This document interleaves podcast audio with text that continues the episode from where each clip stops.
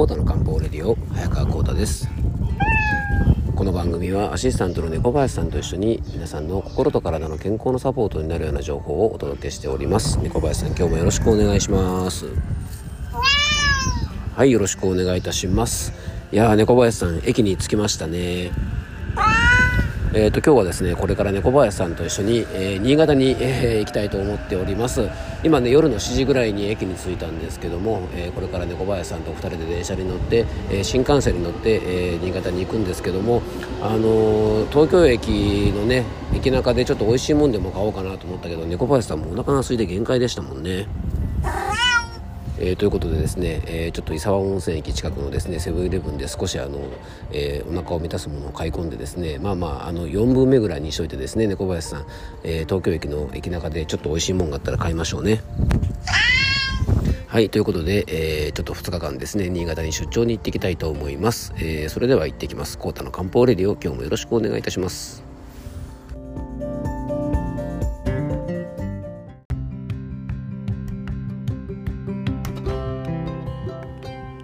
はいということでね今日の本題に入っていきたいと思うんですがあの今日からちょっとシリーズでねあの骨についてねあのお届けしたいと思うんですが実はですね、えっと、今回3回にわたってお話しするお話は先日ねちょっとあのラジオ番組に出演した時に、えー、そのラジオ番組のですねパーソナリティの、えーと、三浦義美さんという方がね、えー、ちょっとねあの足をね骨折してしまったということで番組内で、まあ、そんなね骨折した時に、まあ、骨をねこう元気に回復するための、まあ、養生法をちょっとお話ししてくださいなんてリクエストをいただいたのでねあの番組の中でちょっといろいろお話をさせてもらったんですね、まあ、なのでねちょっとお話ししながらあ、まあ、これはねちょっとあのこの番組でもね皆さんにお伝えするとちょっとあのいろいろプラスの情報になるのかななんて思ったので、えー、ちょっとね3回シリーズぐらいであの骨についてねちょっとお話ししていきたいと思います。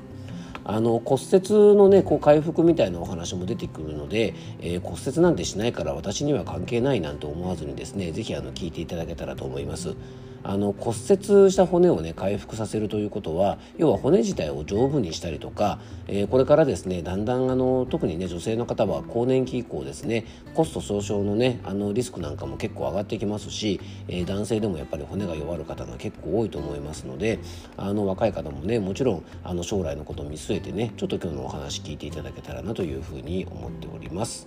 えっと、骨というのはですねまあ皆さんねあの体を支えるただの棒じゃないですけどもなんとなくね骨格っていうイメージが強いと思うので体を支えてる棒みたいなものっていうイメージがね結構強いんで強いんじゃないでしょうか。実はですねあの骨というのは、まあ、臓器の一つというふうにも考えられるんですね。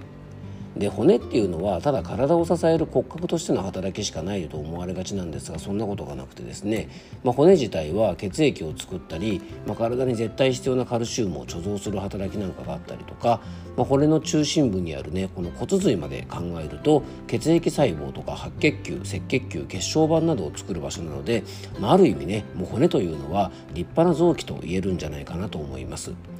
なのでそこが折れるということはですねちょっと気をつけないといろいろと体に影響が起こるし、えー、骨が脆くなってしまう特にね、えー、冒頭ちょっとお話ししましたが女性の方はですね閉経以降ねあのコスト上昇になりやすいということがね、あのー、言われているので、まあ、そんなねあのことを考えておくと日頃から丈夫な骨を作っておくっていうことはねあの体のケアとしたら非常に重要なことじゃないかなと思います。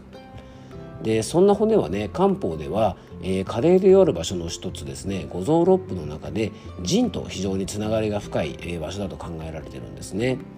でこれはですね閉経後の女性にコスト上昇が増えることとか足腰や骨が加齢とともにねあのこれは男女関係なく、まあ、弱ってくるということとちょっとつながっていると思うんですよね。なので腎を養う養生というのは骨の再生とか強化にも非常につながります。そしてねこの薬膳の世界ではこの骨とつながりが深い腎の食用上で大切なものが海のものと考えます。で魚介類とか海藻類に豊富に含まれている栄養素っていうのは一体何でしょうか？ね、もうこの番組をお聞きの皆さんならよくご存知だと思いますが、えー、海の、ね、食べ物に含まれているものというのはカルシウムとかミネラルとか、まあ、骨に絶対的に必要な栄養素が実は海のものにはたくさん含まれていて、まあ、薬膳的にもですね、えー、栄養学的にも結構これがつながっていてですねちょっと面白いですよね。腎を養うものが、えー、骨を強化するじゃあ薬膳で腎を養うものって何なのっていうと魚介類とか海藻類で結果的にカルシウムとかミネラルが豊富っていうのはねちょっと面白いですよね。なので骨を元気にしておくためには補腎と言われる養生がまず大事だと漢方では考えます。あの背を伸ばしたい成長期のお子さんとかにもね当然この補腎というのが大事だしあのカルシウムとかミネラルっていうのはねじゃあ野菜とかねお肉とかでも取ることができますよね。でもね日本人は実はこれね海のものから取ることが非常に重要なんですよね。じゃあなんで僕たち日本人は海のものからこのカルシウムとかミネラルを取る必要があるのかっていうとこなんですがまあ、それはねあの日本という国を考えてみると日本はね火山国で島国である日本はですね土壌が火山灰でできていて、まあ、岩盤がしっかりしているですね大陸に比べると土壌自体に非常にミネラルが少ないんですね火山灰なので。でその証拠に日本の水っていうのはすごく美味しいですよねいわゆる軟水と言われる水で軟水というのはですね要はミネラルが少なくて高度が低い水のことなので、まあ、言ってみればですね非常に雑味が少ないのですっきり美味しい水なんですよね。なのでミネラルが多い水というのは栄養素的にはいいのですが多いとね非常に味はね美味しくなくなっちゃいますあの便秘にいいという触れ込みでねマグネシウムなんかがたくさん入っている高度の高い水を飲んだことがある方もいらっしゃると思いますが、まあ、正直ねこれあんまり美味しくないですよね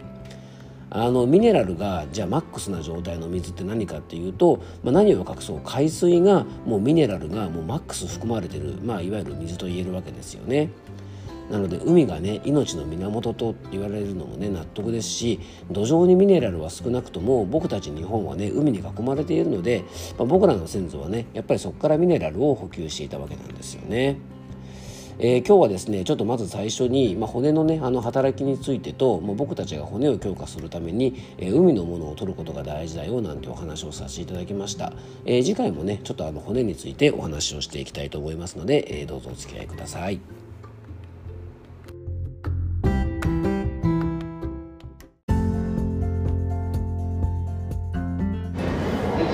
はい今回もクロージングのお時間です。えー、と今ですね移動してきて東京駅に着きました。今からですね新幹線に乗って、えー、時ですね、えー、11時半ぐらいには新潟に猫林さん着きますかね。はいということで猫林さんとこれから新幹線に乗って新潟に向かいたいと思います、えー、今日も聞いていただきありがとうございます。どうぞ素敵な一日をお過ごしください。漢方専科サーター薬房の早川浩太でした。ではまた明日。